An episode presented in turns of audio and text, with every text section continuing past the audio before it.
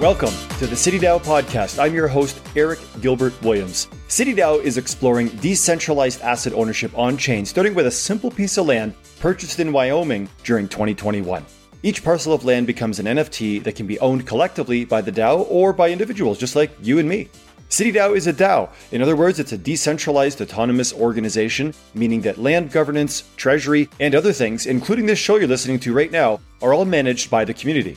Check out the FAQ at citydao.io to learn more, or check out the CityDAO Discord channel to get all the latest updates. Now let's get started with the show.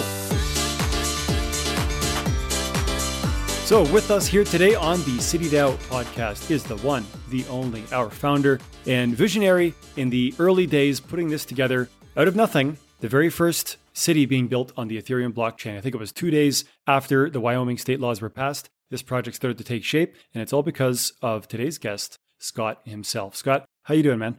It's good. Yeah. Thanks for having me. Wow, that was a very flattering intro. All I really did was, you know, publish a tweet. That's it. Well, that's how it started. I think it's fair to say uh, the little avalanche starts with a little snowball. And in this case, the snowball was a tweet. And I mean, now there's, we think maybe 10,000 citizens, not sure exactly the quantities and how many people own one or two, but there's thousands of people nonetheless. There's global recognition, you could say, there's funds that have been raised, there's lands that's purchased. There's a lot of movement and motion in play right now. So that little tweet has turned into a bit of a hailstorm, you could say. That sounds about right. Yes. Probably feels like that too, I bet, on your side too. yeah. So, for people that are perhaps new to CityDAO, or even just to give us a frame of reference, let's talk about some of the basics here. Like, what is CityDAO in your own words? Sure at its core, I think CityDAO is really an experiment in decentralized ownership, right? It's really asking the question kind of group of strangers on the internet come together and own assets and do things together. So, you know, our proof of concept was a 40 acre a plot of land in Wyoming. Basically, people collectively came together in this Discord channel, did research around different pieces of land, called real estate brokers, got the lay of the lands, and eventually came to consensus on this first parcel. And that's just the start going forward, I think one of the main things we see is CityDAO becoming this network state. This is kind of an idea I think Balaji had of the network city where you have this like digital community and that community can be doing all types of things and coexisting online. And then you have the physical community, which is if people come together in real life and visit the Wyoming land. This Wyoming land is certainly not where any such city is getting built, but right now it's just an experiment between how can you build this online and offline community basically you whip together this first purchase of land really early, really quick. And you said something really key here that CityDAO is a experiment is the word that you used. There's a lot of people that don't see exactly the complexities that are involved in first of all trying to build any city anywhere, never mind blockchain or off-chain. I think that in the real world building a city is going to be immensely complex in itself adding on complexities in the layers that are involved with blockchain and everything that's related to borderless because some of course governments maybe don't like borderless in its own way and it's also very very new. It hasn't really been figured out. So we're adding complexity on top of complexity. And i think it's really important to keep in mind that that's what we're doing. What are your thoughts about the complexity on top of complexity here? Yeah i mean i guess i am a optimist in the sense that i actually think that if the city of tomorrow is built on a blockchain that's actually far simpler than the current systems right buying this land really showed us the bureaucracy that underlies the current system, where you have a county recorder and assessor, and you're transferring these deeds, and you have a title company, and you're signing physical paperwork. This process was extremely bureaucratic. And I imagine a future where land ownership is just on a public ledger, governance is just on a public blockchain, assets are simply easily tradable tokens. I think this is the future. It's just a matter of how long it's going to take to get there. And that's why CityDAO is running a series of experiments around decentralized ownership of things. So, how can a collective own a piece of land together and decide what happens to it? How can a collective make decisions about what it's doing as its next steps? We're kind of in that early experimentation phase. Let's talk a little bit about some of the pain points that we're trying to solve here. And I say we because to everyone listening, I'm just a citizen here. I, an FT holder. I participate in the votes. Some of them I agree with, some of them I don't. And that's the nature of democracy. And either way, it is a fascinating experience and it's cool to be a part of it. So I'm just a citizen here. And let's talk a little bit about some of these pain points that we're trying to solve. Mm-hmm. Yeah, I think this is a great question. And some of them are very practical, some of them are very idealistic. On the more idealistic side, I think one of them is allocation of wealth and assets. So, for example, right now, I think there are a lot of problems with how assets are owned and who basically has the right to use them. So, for example, if we look at the Bay Area housing crisis, there's basically this entrenched interest of homeowners who owns these assets and they don't have any incentive to let more houses be built. I'm an optimist in thinking that mechanism design and blockchains can be used to create a better future where we say we're going to have innovative tax policies, innovative governance models that create more equality, fair distribution of assets, and ultimately more prosperity. So maybe that's very idealistic. I think a lot of them are also on the more practical side of how do you transfer assets between people? Right now, that's a bureaucratic process that often requires, like I said, the land and title companies. Yeah, I think part of the appeal of CityDAO is if you look at a lot of DAOs in the space, right? Constitution DAO was aiming to crowdfund ownership of a copy of the Constitution, which was a very expensive item that would normally just be owned by a wealthy individual. Similarly, Krause House is a DAO that's aiming to decentralize ownership of a basketball team. City DAO is aiming to decentralize ownership of land and assets. And so, you know, I think there's a trend here, which is these assets are formerly only accessible to the wealthiest Americans and now they're being democratized through these DAOs that are coming together to own them collectively. One of the things that strikes me about a DAO is in the old, let's say the old world, and I'm talking about Web 2.0 here. It's kind of my joke, but when we think about the old world, we have a corporation that say of a few people, and that corporation is trying to move forward. Like even you know what? Let's highlight Uber for example. When Uber is pushing forward and trying to change regulation to support a gig economy and everything that they're trying to do, and they did a great job, as you can see, motivating drivers to come and help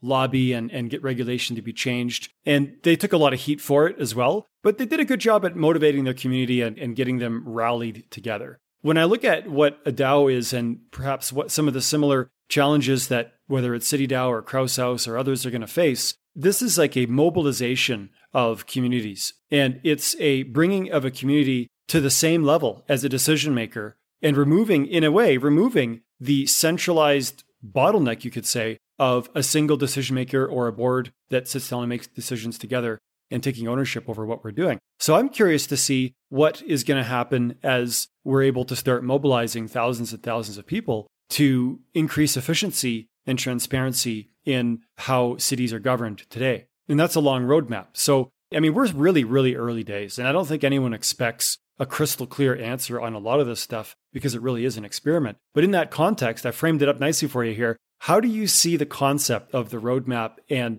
getting to this end result of a physical city governed on Ethereum blockchain? Yeah, and to be honest, I don't necessarily have the answers or the roadmap. I think the beauty of a DAO is it's really governed by the people to kind of set the next steps. But that said, I think the first step is how do you own assets collectively? How do you make governance decisions collectively? this is already a lot of novel territory to be in, where usually assets are owned by wealthy individuals or they're owned by corporations. And the idea of DAOs owning them is very new. And the implications of that are very, very interesting. So, for example, this new Wyoming DAO law that was passed, it says that a smart contract located at the address, the ENS address, DAOcity.eth, is the owner of our parcel It's 40 acres in Wyoming and that is pretty insane when you think about it. It's a claim that a court is supposed to look at the smart contract to decide who owns this asset and that the operating agreement can specify things. We're actually hashing out our first operating agreement right now, hashing out things around what governance powers citizens have and figuring out like exactly how all this uh, fits together. But it's this completely uncharted territory that we're exploring. So there's going to be a lot of interesting things, I'm guessing, on the horizon in terms of how these DAOs and LLCs fit together. Yeah, I totally agree. And I love your answer too. The DAO is really about the community. And the end of the day, the community is going to make these decisions. It could go in several different directions, several different times. Definitely. And I think the, the direction is still really up for grabs. Like, I think that a lot of our initial projects right now are the community is latched onto this conservation of lands idea because it's easier to implement it first. It's kind of a good cause for preserving land in Wyoming near Yellowstone and preserving land in the Amazon from deforestation. These use cases are, first of all, a good cause. And second of all, a prototype for how can you represent land as NFTs. So that's what our first project is going to be around. But after conservation, we want to start on that next frontier of how do you actually represent true ownership? And we're looking at different mechanisms for that, whether it's some sort of on chain lease or easement that grants the holder of the NFT a right to use that land. So lots of interesting conversations going on about this.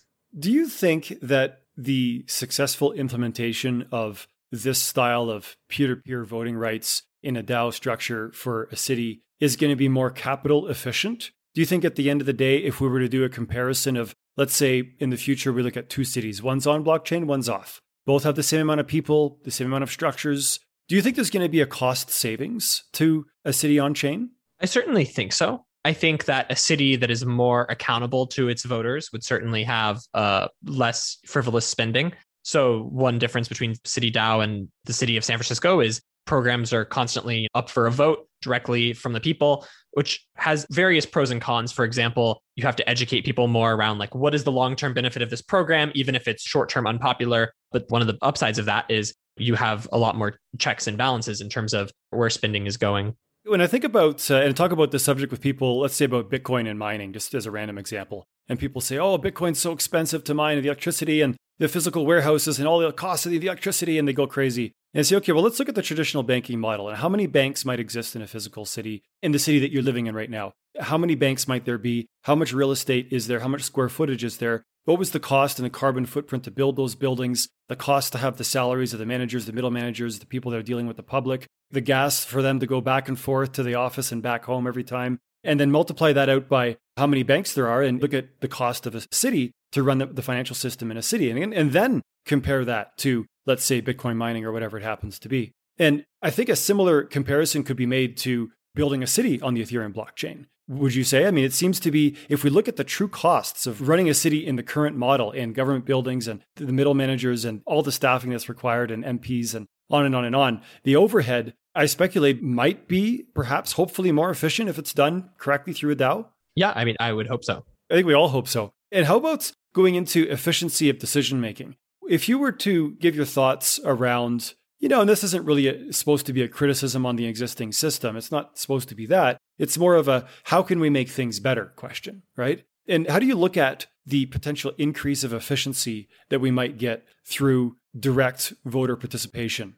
Sure. So I think there are pros and cons where when you look at China, you say, wow, China's moving so fast and they're building all this high speed rail in the last 10 years. And then you look and you see, oh, well, they built it all because they have a very top down dictatorial system that does this. And I think that type of system is fine until a bad guy's in charge and decides to raid the coffers or to be the Nero who burns down Rome. So I think the benefit decentralized governance can be slower, but I maintain that it is more robust and has more longevity over time than a dictatorship which will fall apart as soon as you know someone with bad interests gets in power. So i think that we're building something very ambitious here which is like this network state this digital and physical community and really building for the long term. So i think that a decentralized democratic model makes the most sense. Why do you think now is the right time to do this? Yeah i think that's a great question I think in my mind, the Wyoming DAO law was just the catalyst for this. The Wyoming DAO law basically showed a clear path from having a DAO to a DAO that owns an LLC that owns a piece of land. And so from these initial conversations in our early days in Discord, it was, you know, it seemed very clear that, oh, look, a DAO can govern an LLC, an LLC can own land. Seems like a DAO can own land. So it was kind of this transitive property of ownership. So I think that this will really be the turning point. And this Wyoming DAO law is really in the early days. It is not battle tested enough. And I would love to see more DAOs like City DAO and Constitution DAO and Krause House really testing this and saying, yeah, DAOs can own these things and it's working and courts are recognizing it and this ownership is very valid and battle tested because you know right now our, our system is just very limited to this mindset of you have this corporation and this corporation has these partners and there's just this very traditional system that a DAO is trying to upend. And I think that we need to see more evolution of the Wyoming DAO law. And that will really be the key to owning assets on chain. And then once you have assets on chain you can start to have a city because you have people next to each other owning assets together. So it's kind of like the the pieces of the puzzle start to fit together. When I talk to people about City DAO, first of all, there's this huge curiosity. What is City DAO? Oh, this is amazing. Oh, it's so cool. City on the blockchain. Yeah. What is City DAO not? And this must come up a lot for you. What is it clearly not? Yeah. So I think it's two things that it's not. First of all, it's not an investment organization. I think that people are like, oh, like, can I get a token? Like, there's no token. That's not really the spirit of the project. It's not like a pump token type project. Right now, I think there's a long way from it being a city. I think people are like, okay, when do we move to Wyoming? which is great enthusiasm. But I think that is not on the immediate roadmap. I think we have a lot of work to do around decentralized asset ownership, land on chain conservation. So I think those are the things we're exploring right now. But if you're expecting the city in the next few years, like that is, I think, a little out of scope. Is that too disappointing of an answer? I don't know. Maybe I should say something. Maybe I should make it less disappointing sounding. No, I think it's really important to hammer down what it's not. It's not a get rich quick. It's not physical ownership of land to people in a direct sense day one. Maybe Parcel Zero does, sure, but the NFT itself is a bit different. Right. And it's, yeah, it is important to clarify that the land is owned by the City DAO LLC, which is incorporated with that Wyoming DAO law. But the, you know, citizens themselves do not actually have like a physical equity or ownership stake or receive like any sort of payments. I think that there is some research that people are doing in the DAO into how could we actually, let's say you buy a piece of land that makes money from farming or something is there a world where the owners of that can get paid out from that and so you know that kind of falls under more regulation scrutiny so we're looking into that and looking at partnering with some organizations that can help us set up llcs for income generating properties going forward yeah i've i've been a part of the constitution dao since day one in a very oh, minor cool. degree because I, I couldn't resist. It was a total YOLO, right? I had, and I don't think anyone knew it was going to turn into today what it is today. Sure. I just thought it was cool. Hey, we're going to go buy the Constitution, is what they said, and and that was a, a general message that got misinterpreted. It was not supposed to be physical ownership of the Constitution represented in the tokens,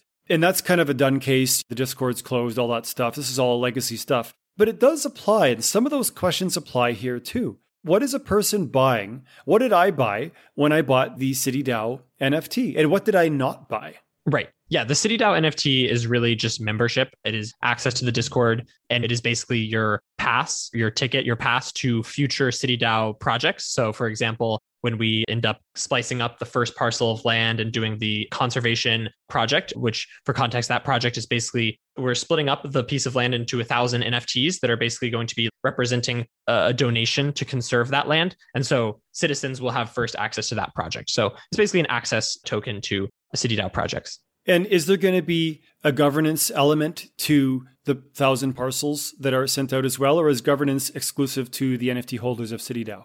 That question is undecided. I'd have to check with the dev team into their thoughts on that. But my interpretation is there isn't a governance right. Those parcels are purely just a donation for conservation. And we're not actually going to build on those because, first of all, the property is a little bit rocky and rough and not great for building. Second of all, there's just kind of like a legal rabbit hole of liability in using this land. And if you file real ownership, it has to be like these easements filed, and uh, it is very complicated. So conservation is going to be a great first use case. And this parcel is actually right next to the Shoshone National Forest, and there's all this wildlife and wolves and stuff. So I think conservation is actually a really great use case for this parcel, and will help us test the waters for this kind of NFT land token standard that we're building.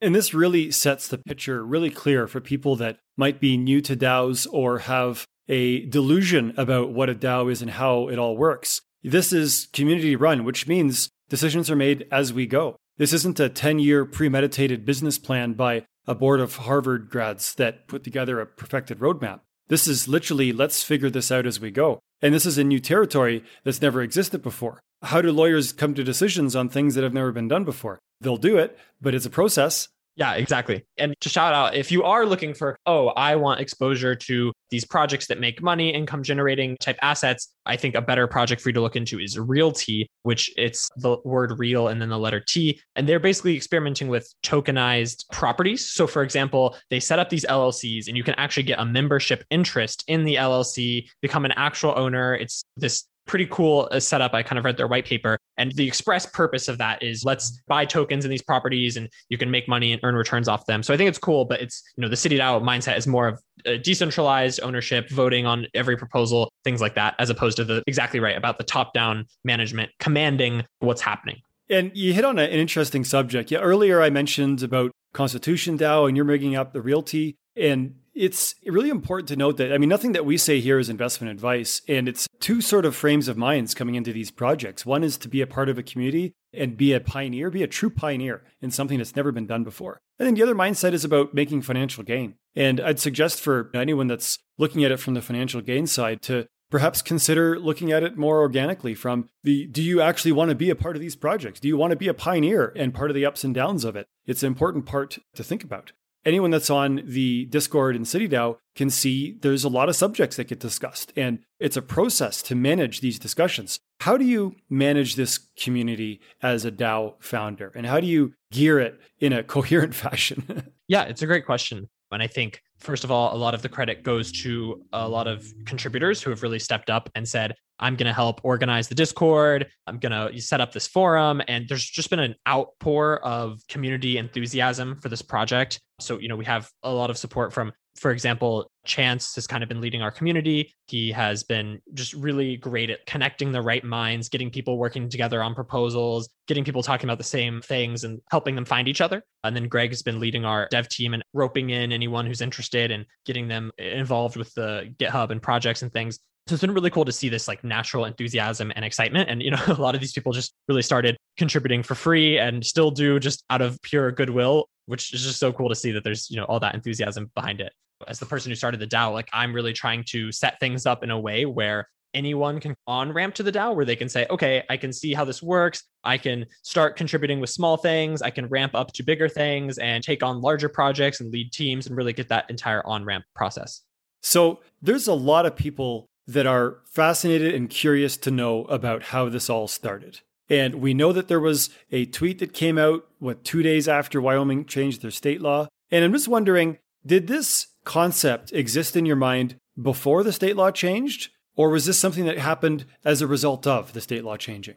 Yeah, great question. So I'm working on a company called AirGarage, and AirGarage, we basically interface with cities on a pretty deep level. So we run parking garages, parking lots, and we do everything it takes to kind of run and manage those. And what we've learned a lot about how city zoning works, how land use works, how you run leases and acquire properties and all this stuff, and really seen, wow, this is really nightmare process. So the idea of something's wrong with how land works was kind of in the back burner, simmering in my mind. And then the Wyoming DAO law presented that spark where I thought, hmm, there's this really interesting opportunity to reimagine how people interface with land and come together as a DAO to think about what is the future of cities, what is the future of land. So I think the Wyoming DAO law was definitely the inspiration that finally, you know, made me think, okay, time to do something about it.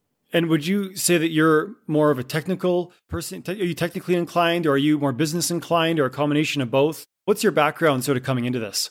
Yeah, so I'm, you know, a software engineer, worked at Facebook for a bit and then founded a company called AirGarage, which I just mentioned. So, yeah, definitely more technically inclined and yeah that's i think the things that definitely give me energy or how do you like add efficiency to a system how do you fix and solve systems i think one of my core motivating beliefs is that mechanism design can make the world better. So kind of like i said earlier about the housing crisis in the bay area and a lot of problems with inequality I, am very optimistic that the right mechanisms can create great systems. For example the us constitution is just really a mechanism that defines how people coordinate. And i think one of the main things i'm excited about as the person who started CityDAO is you know how can i design mechanisms that allow allow people to feel empowered to contribute and how citizens can kind of interface with each other and things like that. I've been a serial entrepreneur forever, and I'm sometimes really surprised at how quickly a random discussion with a buddy turns into this full on multi year dedicated project. And I'm curious to know what was your expectations when you set out that tweet? I think it was, was it July 2nd? Is that when it was? Or was it June 2nd? I forget I right now. it was maybe June. Whatever it was. When you set out that tweet initially, did you imagine that this is where it was going to be today? That you'd have raised the capital, sold out the NFTs, got media attention, bought it. like were you expecting this was actually going to turn into something, or was it more like a, a thought? yeah, that's a great question because this project has grown way faster and just been way more viral than my like wildest imagination would have thought. This project was really supposed to be a few people coming together in a Discord to buy a piece of land in Wyoming. And that was kind of it, actually. Like, you know, the intent of the tweet was really just like, I'm going to buy a piece of land. That was really it. And I think the community has like taken it and run with it. And it, that's been so cool to see. There's been several turning points along the way. I think Vitalik writing that blog post about the project that really made the project blow up I was actually in Wyoming, I think, when that blog post dropped. And I, I went to Wyoming. I looked at our parcel of land, did like a, a quick inspection to check it out and make sure this is a real piece of land that exists that was probably just the craziest day for City DAO because Vitalik was writing the post and I was taking videos of the land and showing everyone on the Discord, and there were all these viral tweets going out. So it's definitely grown beyond my wildest imagination. Is that the same day that you put the flag on the property? Yes, I think that was the day from with the flag photo. Yes. So you're saying that coincidentally, the day you put the flag on the property is the same day that Vitalik put out his article. I would have to verify it's the exact day, but it, it was it was in a very very close time span. Close enough, eh? yeah. yeah. As a startup founder, like I said, it's always a wild ride. And I never imagined I'd be doing what I'm doing. And I never imagined I'd have the challenges that I'm having. You know, that old saying, the best plans don't survive first contact. And it really does seem to be like that a lot. And I'm wondering, what would you say have been the bigger challenges that maybe were unexpected so far? Yeah, that's that's a great question. Yeah, I have a couple that come to mind. So the biggest challenges so far, one main one has been zoning. So, zoning is basically how land is allowed to be used. And this is surprisingly irritating. For example, there's a zoning law in our property that basically says one single family home can be built on this 35 acre property. And in my mind, 40 acres is massive. We should be able to build houses for everyone. We should be able to have like a common communal kitchen. Like, uh, you know, this would be the dream, right? But most of that is not legal. You can have one property and maybe one shed or something. So if we end up buying a bigger property or in a different area, we just need to figure out how to interface with the zoning laws and make sure that we can have the type of spaces we want. I think the ideal setup would be could we have a place that's uh, like unincorporated and we could set those zoning laws. And this really plays into the subject of why buy that piece of land and what's the relevance. And to my understanding, there's a time aspect here. We, either we're going to be first in, we're going to do this quickly and get in as first and figure it out as we go, or we're going to take a long time and sort out all the perfected details. And I think every team has strengths and weaknesses and, and other areas where the team just fills up as it grows. And now on the Discord, there's a lot of people with a lot of real estate experience. And in the early days, when it was you and one other person, you have immense amounts of software development experience. And a lot of this stuff just becomes lessons as we go. Is that a fair assessment? Yeah, I think that's exactly right. And, you know, at the time we bought the first parcel of land, we just wanted to move fast, have some proof of concept, do something instead of sit around and there's a lot of city of the future projects and they just take a long time, try to raise billions of dollars and then maybe get around to building something. And I just want to move fast, try things, experiment. I think that's way more fun. So, yeah, I think that's a great assessment. I think it really is the right way to go. And, and, coincidentally, you don't know this about me, but I used to have a construction company with like 60 people in it. And I didn't even know about zoning laws when I got into it initially. That wasn't really the focus. It wasn't a primary knowledge requirement in that specific industry. It's something just learned as we go. And it got surprised several times about the do's and don'ts and, and how that all works. Right. What would you say is a, is another challenge? Oh, sorry. Go oh, ahead. Yeah. Oh, I was just going to say, and you know, you can see we learned a lot just from that first parcel, right? Really glad we spent 90k on a very small piece of land in Wyoming and learned a lot of lessons around zoning, land use, utilities, deeds, and neighbors, and being conscious of where you are in the community. We learned so much from that process and got to see how that DAO law really works. So, you know, I, I would say that was, you know, definitely a worth it price to pay just to scope things out. And compared to the total treasury, it's a tiny fraction of total funds that provided immense lessons and momentum. Seems like a pretty wise investment overall. Sure. Yeah. What would you say is another challenge that you weren't expecting that just popped up here as a big thing? Yeah, yeah. I think one of the challenges is helping people feel like they have agency in the community. So, for example, I think people will come in and see oh, there's already a core team and there's already these contributors. How do I actually get involved? And so something we're trying to do is start with a bounty board, ways that you can grab really small things and start getting involved, have it really easy first project, start contributing with small code, small design, have regular calls that involve people because we don't want to make it feel like, oh, the original pioneers are already here and there's no space for anyone else, right? We, we, want to, make it very clear that if you want to come lead an effort, any citizen can initiate a proposal. Any citizen can try something that is citizen driven and very bottoms up. And so we just want to, I think that's like actually hard because people are used to like, oh, you have a corporation where things are top down you have these rules, but it's actually quite the opposite where it's bottoms up. And if anyone wants to take initiative and agency, then they can do that. Yeah, and anyone that's listening to this that's part of CityDAO right now and maybe doesn't realize this really is an opportunity for you to identify your strengths, look at the project, and evaluate where you think you might be able to contribute. So it's a, this is a bit of a challenge to you guys late right now listening. Think about what it is that you could contribute to the project and put it out there because Chance and other people that are moderating the channel are very good at paying attention to people that want to help and we'll find something for you, right? We'll, we'll find a way for everyone to contribute. In fact, I mean, that's really how this podcast started. It's just something that I just wanted to help with, and, and I'm dedicating myself to help with. There's other people that are helping in writing the Constitution or making key decisions or doing research. There's tons of stuff right now. It's a this is a little opportunity for a call to the community to take action wherever you think that you could. It's, this is not a top down at all. This really is, like Scott says, is a bottoms up. So let's get those bottoms up. That almost sounds like a drinking game of some sort. Getting distracted here. But no, everyone that can contribute would really love it if you do contribute. What about legal? Did you bump into some surprising legal items so far that you're able to talk about? I'm sure there's a thousand that you are still in discussions with and can't really talk about right now on the show, but what are your subjects generally about the surprises on the legal front?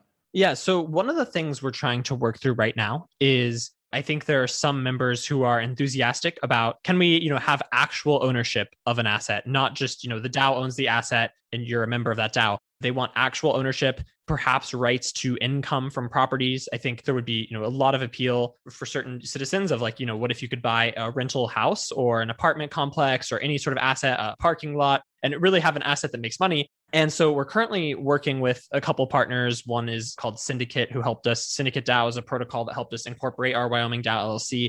So we're working with them and talking to a couple different firms about ways to set up the way I would think of it is like sub DAOs of people who kind of understand the risk they're taking. It may have to be accredited investors or maybe non US persons where we're kind of looking through the logistics and legalities of everything. But basically, let's say a few DAO members wanted to say, hey, we want to buy this income generating rental property and do it as members of City DAO, creating a mechanism where that's possible. How about on treasury management next for surprises? I think that most founders in the tech space that are dealing specifically with anything cryptocurrency related are both excited about the prospect and terrified of becoming the next hack, of having the next accidental. I'm knocking on wood here when I say this, but no one really expects it to happen. And it happens on such big scale so often in this industry. How do we deal with that? And as a founder that started with one tweet and now ended up with such a successful raise, how does that feel? And, and what are you doing about that? Yeah, I think that's a great question. So, right now we're using a protocol called Gnosis Safe, and the funds are owned by a wallet that is governed by core team members. And so there's 11 people on the wallet, and I think seven out of 11 or something have to sign off on a given transaction. So that's one of the ways that we're keeping funds safe. And I think there are billions and billions of dollars inside Gnosis safe. So I think it is one of the most secure, one of the most robust protocols. So I think, you know, a lot of these projects that get hacked, they basically have a smart contract that probably didn't get audited, that they threw a bunch of liquidity into, and it was kind of waiting, sitting ducks, waiting for that to happen. But I'm pretty optimistic that we're using the best tools and have like a really high signature threshold. So our funds are pretty safe. I think a lot of founders dream about being in a position where they have a lot of assets they need to manage. And then all of a sudden they have a whole lot of assets they need to manage and it's a very different feeling or weight on the shoulders. How do you sort of interpret that feeling and what does it mean to you? Yeah, no, I mean, I think it is a huge like vote of confidence from the citizens of like people really want this project to exist and i definitely thought the project was originally going to be a few people buying land together and really like this project has gotten way bigger but i think it's really exciting because i think it basically gives us the opportunity to think bigger and do you know more than we could have just done before with one piece of land in a very remote area of wyoming like now this gives us the agency to do many more different experiments with owning things together as a dao it really gives a lot of momentum. It's been pretty cool to see this. One of the technical questions that's popped up a few times is, for example, why Ethereum and not Solana or something else? Yeah, that's a great question. I don't really have a bias against any of the other chains. I think you're probably great, have lower fees. I personally, I think Ethereum is very community driven. I've been very excited about the Ethereum community in particular. I personally just don't want the blockchain of the future to be owned by too many VCs. And I think that a lot of other chains are a little guilty of just having very large chunks owned by VCs. But that said, I really hope there are, you know, L2 solutions with lower fees and everything. And I think for CityDAO in particular, Ethereum is fine as it is because if you're buying a piece of land, the gas fee is probably not that significant compared to the actual like parcel. So that's kind of our thinking on that. But it may change. We could end up going to an L2 or uh, another chain at some point. So why ERC 1155 and not 721? Yeah, I think 1155 was just newer and enabled certain nice features around reducing gas costs when you transfer multiple NFTs. So back before the citizen NFTs were actually, you know, sold out thanks to all the enthusiasm, like, you know, so eh, you would do a bounty and you might get like three citizen NFTs, which seems insane now because people actually want them. but it, you know, it, it just makes it easier to trade with lower fees, I believe.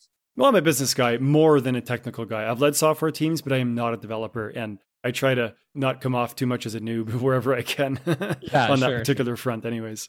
So there's a lot of different ways to govern a DAO. And one of them would be through NFTs and through Snapshot. So I'm curious, why did you choose NFTs as the way to govern the DAO? And why did you choose Snapshot? Yeah, these are great questions. So I think we tried to choose the most battle tested tools and we got a lot of recommendations for Gnosis Safe for our treasury, Snapshot for voting, so those were kind of the initial building blocks. The other thing, I've always been excited about radical markets, uh, this group called RadicalxChange that's doing all these experiments with things like quadratic voting. If you're not familiar with that, definitely recommend checking out Radical Markets by Glen Weyl. And there's a lot of interesting concepts in there around quadratic voting. How do you make voting more fair and equitable? So, thinking about that, it always rubbed me the wrong way that a lot of crypto projects are pay to win, right? If you want more governance in Uniswap or Compound, you just buy more tokens. I think that's crazy, actually, right? Like, imagine if the American democratic system was just buy more tokens and get more votes there are probably people would argue that that's actually already how it works, but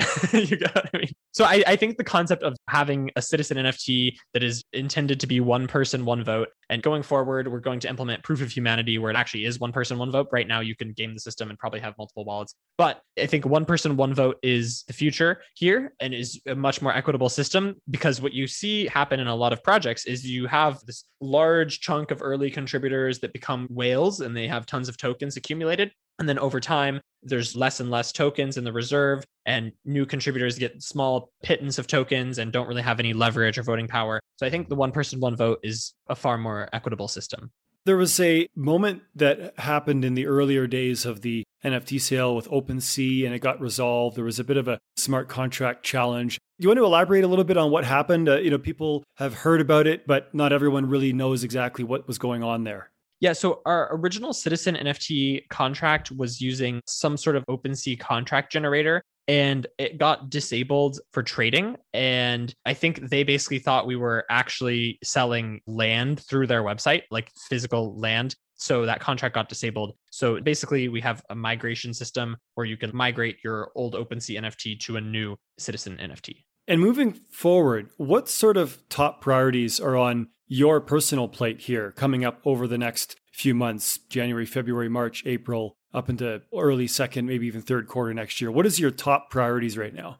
Yeah, that's a good question. I think, first of all, I think these experiments around the land conservation projects are very interesting. I think, first of all, it's really good cause and we can collectively purchase a bunch of land for conservation. I think that will be kind of the first step. And then, second step will be looking into those vehicles for income generating assets. So, for example, if people want to own houses, income generating apartments, and things like that, looking into a mechanism that we can say, hey, if a group of citizens want to actually do an investment together, this is the mechanism for that. Looking at the community, what do you think the community top priorities are going to be and that you would suggest they really focus on over the next several months?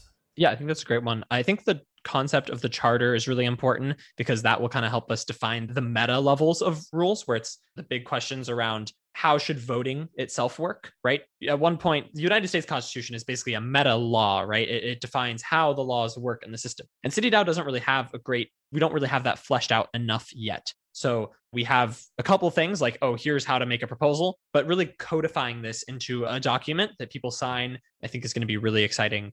So that's one thing that comes to mind. And I, I think just, you know, a lot more research around real estate tokenization how can we represent ownership through like leases easements i think there's interesting things around like digital titles so i think there's a lot of like interesting real estate research to be done and then one idea i'm currently excited about is the metaverse on top of CityDAO land. So for example CityDAO is going to own land in the real world. We already do own 40 acres and we're going to partner with a company that has land in, in the amazon that they're doing conservation on. And so we're going to have you know this expanding collection of land and i'm excited about efforts to build a metaverse apps and like games on it because it's kind of like what's cooler than owning land in the metaverse? It's like owning land in the metaverse that actually corresponds to real land and if that real land is going to a good cause like conservation maybe you can still build or farm or do interesting things in the metaverse version of that land. This is farmland in the real world. This is what's that game called again? Farmville. There we go. This is the real life version of farmville. Real life farmville.